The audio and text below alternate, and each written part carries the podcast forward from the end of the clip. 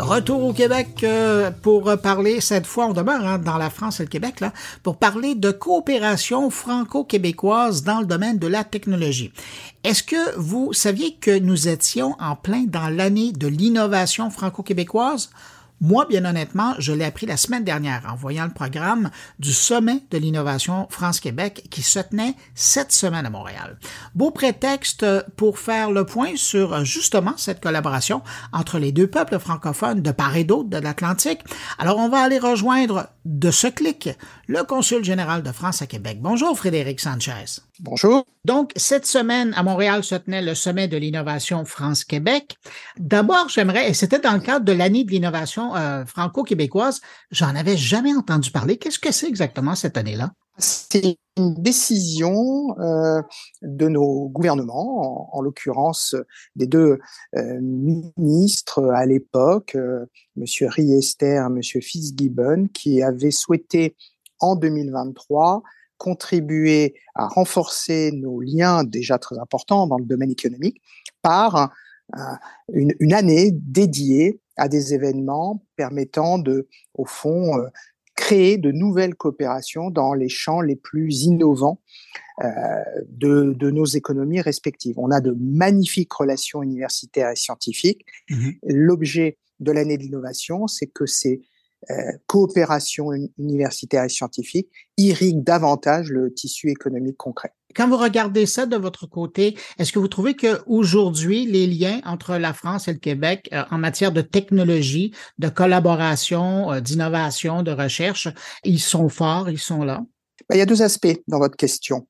Euh, le premier aspect, euh, bah, la réponse est oui. Les liens sont extrêmement forts dans leur domaine de la recherche universitaire et dans cette innovation euh, qui a à voir au fond avec la science, avec euh, euh, voilà la recherche fondamentale. Nous avons plus de 200 bidiplômes entre nos universités. Il y a cinq laboratoires du CNRS. Toutes les universités du Québec ont des liens très importants avec leurs homologues en, en France. Nos grandes écoles travaille régulièrement avec des partenaires québécois, oui, nous avons des relations dans ce domaine-là qui sont euh, à peu près uniques au monde par leur densité et leur variété, à la fois sur des domaines extrêmement pointus et, d'avenir comme euh, le quantique, l'intelligence artificielle ou euh, les problématiques liées à, l'hydrogène, mais aussi dans des domaines plus euh, traditionnels, plus classiques, y compris dans le domaine des sciences humaines. Nous avons beaucoup de liens sur les questions de l'innovation sociétale. Donc ça, ça marche très fort.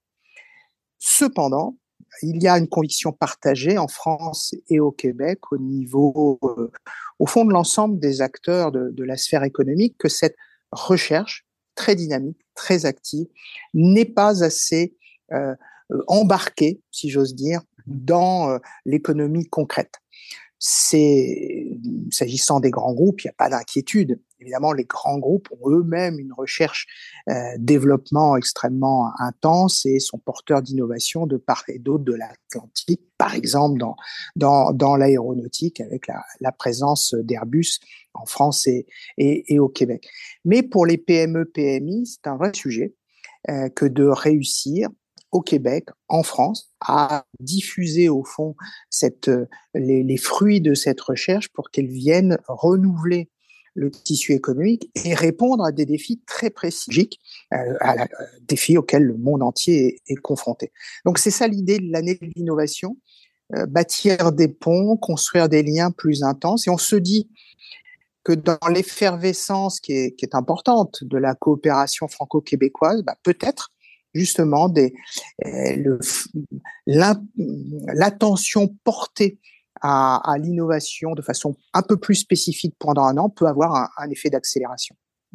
Euh, il y a quelques années de ça, il y avait eu des ententes à l'époque entre la France et le Québec par rapport au, domaine de la main-d'œuvre dans différents champs de compétences. Et je me demandais, est-ce que ça concerne aujourd'hui le monde des technologies? Évidemment, du côté des études, il y a des liens là, qui existent, mais une fois ça lancé, est-ce qu'au niveau de l'entrepreneuriat, euh, des différents champs d'expertise, est-ce que les ententes de main-d'œuvre, de coopération et d'échange existent aussi?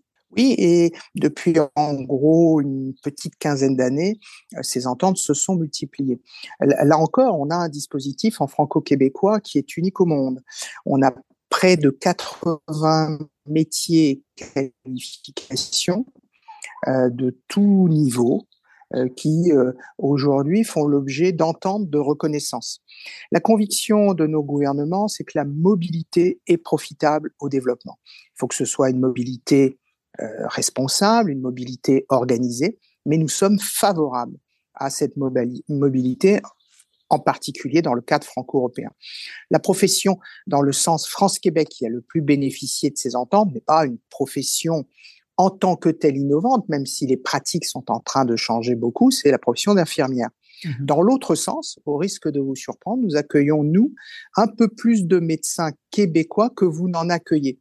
Et ainsi de suite. Nos avocats, par exemple, peuvent, exercer en, France et au Québec au prix d'une procédure très simple, très rapide, qui permet de s'inscrire dans les barreaux euh, respectifs. Bref, nous sommes favorables à cette mobilité et il faut bien dire euh, que cette mobilité s'intensifie ces dernières années, il y a une forte immigration euh, française au Québec. Euh, nous sommes très heureux, évidemment, que certains de nos concitoyens profitent de cette prospérité québécoise pour approfondir leurs projets personnels. Réciproquement, nous, sommes évidemment très heureux d'accueillir régulièrement sur notre territoire des investisseurs québécois, des personnes qui viennent poursuivre partie de leur parcours euh, en France. Puisque vous parlez justement de ces Français qui décident de migrer vers le Québec pour euh, poursuivre leur vie, comment vous expliquez cet intérêt des Français pour travailler dans le secteur de la tech, euh, particulièrement au Québec? Je ne sais pas si, si, au fond, la tech est un sujet différent des autres. La société québécoise est extrêmement prospère son dynamisme en termes d'emploi est, réel, donc favorable pour une immigration. Euh, par ailleurs, entre cousins, nous parlons la même langue, nous avons beaucoup de points communs, euh, notamment dans le domaine d'une santé publique, une éducation euh, publique. Donc, je sens qu'il y a un élément différenciateur. Moi, je constate après plus de trois ans et demi de séjour ici au Québec, qu'en fait, je rencontre des Français dans tous les domaines. Mhm. Il est certain que dans le domaine de la tech, euh, les, les, choses sont très équilibrées, peut-être plus que dans d'autres domaines, parce que justement, la plupart des accords sont des accords donnant droit ici. C'est aussi parce qu'il y a une dynamique portante et qui intéresse euh, notre Centre national de la recherche scientifique.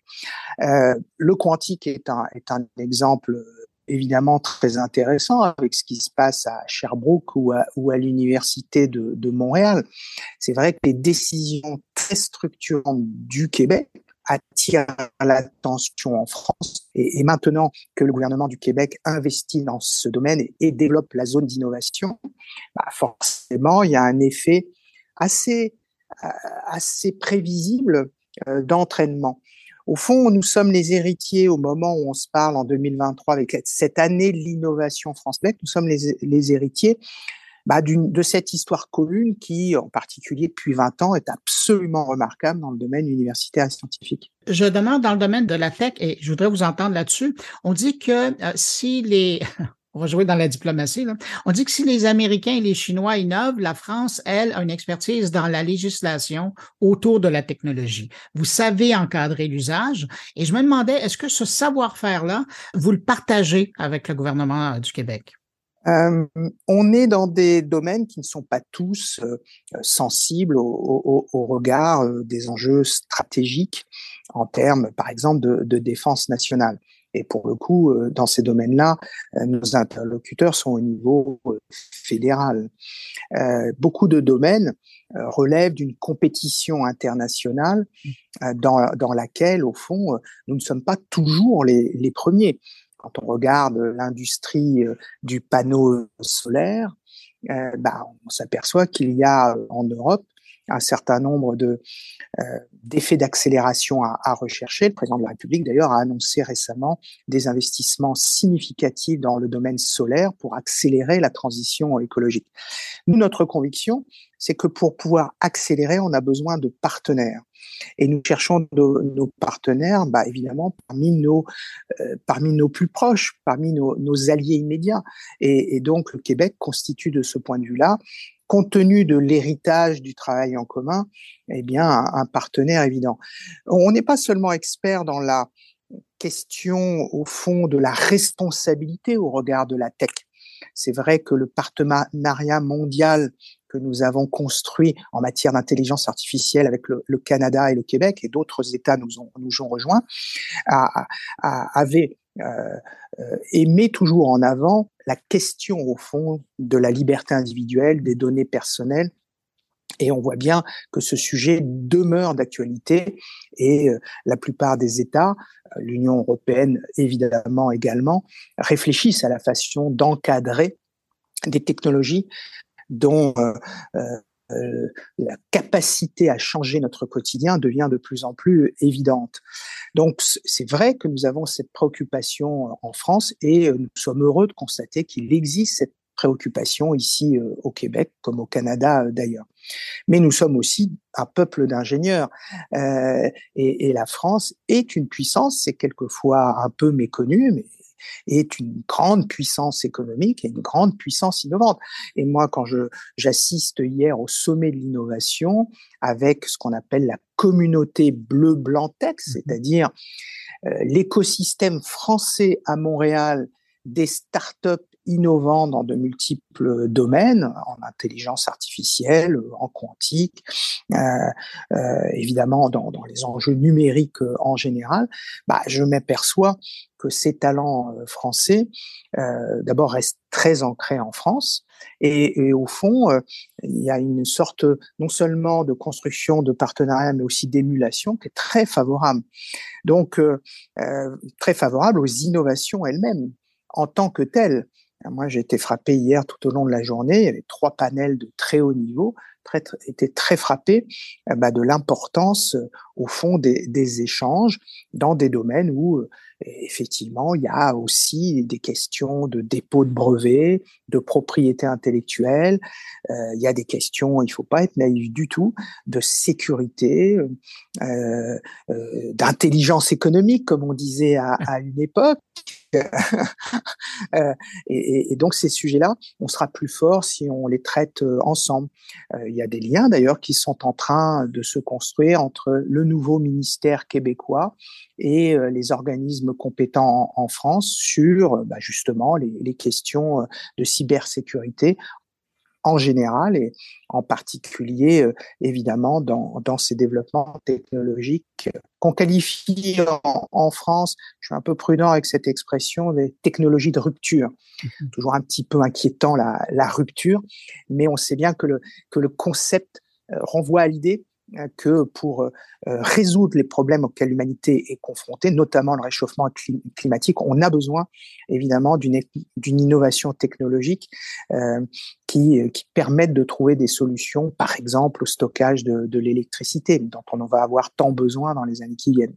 En terminant, et là j'ai une pensée pour les auditeurs euh, français qui écoutent ce podcast, j'en ai plusieurs d'ailleurs, je les salue, à ces gens qui, euh, parmi les auditeurs et, peut-être leur connaissance, qui songent à peut-être un jour venir au Québec pour euh, justement poursuivre, pour lancer une entreprise, pour poursuivre leur, le développement d'une entreprise ou, même humainement pour se développer, qu'est-ce que vous leur dites, vous qui connaissez maintenant le Québec et, et euh, un ambassadeur du Québec en quelque sorte aussi?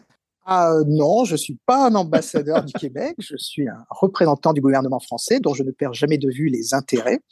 Et il est de l'intérêt de la France d'avoir d'excellentes relations avec le, Québec. Donc moi, je leur dis euh, que comme dans toute chose, il y a un niveau de complexité qu'il faut connaître. La législation fiscale québécoise, la législation du travail au Québec, l'environnement culturel, euh, eh bien, c'est quelque chose qu'il faut bien connaître lorsqu'on veut réussir son projet, que ce soit d'ailleurs un projet d'immigration durable ou un projet ponctuel. Moi, je suis très frappé euh, depuis que je suis ici du caractère, au fond, euh, d'aller-retour permanent entre la France et le Québec. Il y a des Français qui viennent ici quelques années, retournent en France. Même chose pour euh, dans, dans, dans le sens Québec-France. Euh, simplement, il faut, comme toujours dans la vie, euh, se prémunir des échecs en, en, se renseignant convenablement et en vérifiant quel est l'état, ne serait-ce que quand on veut faire de l'économie, quel est l'état du, du marché local, quelle est la façon dont à partir évidemment du Québec, ça c'est un, un enjeu important pour nos économies, pour notre économie en France, comment se projeter dans, dans la, au Canada et dans l'Amérique du Nord? Même chose d'ailleurs pour vos entreprises à travers la France, comment se projeter en Europe? Tout cela a été grandement facilité par la mise en place de l'accord de libre-échange, hein, l'AECG, dont euh, la mise en œuvre provisoire eh bien, euh, se traduit par une accentuation de nos échanges. Moi, je suis frappé par la mise en place de multiples filiales communes que ne mesurent pas toujours la balance commerciale. Et au fond, pense que l'année de l'innovation France-Québec euh, sera, il est un peu tôt pour, pour tirer les leçons, mais sera un grand succès. Rien qu'au mois de mai, on a 21 événements au Québec et 23 en France. C'est vraiment énorme labellisés dans l'année de l'innovation France-Québec. Donc, c'est d'ores et déjà une très belle dynamique et j'espère que ça va s'approfondir euh, sur cette fin de printemps, début d'été et cet automne, parce qu'à vrai dire, nous intégrons au fur et à mesure que l'année se développe, nous intégrons de nouveaux projets. Donc, je profite de notre entretien pour lancer un appel. Intéressez-vous à l'année de l'innovation. C'est en 2023, mais ça n'est pas fini. Nous pouvons accueillir labelliser de nouveaux événements. Et bien entendu, après 2023, il y aura 2024. Et il n'est pas question, évidemment, qu'il ne se passe rien dans le domaine de l'innovation en 2024. Frédéric Sanchez, vous êtes consul général de France à Québec. Merci d'avoir pris du temps dans votre agenda pour répondre à mes questions. Et puis, je vous dis à la prochaine. Merci beaucoup à vous de votre intérêt pour nos matières. Au revoir. Au revoir.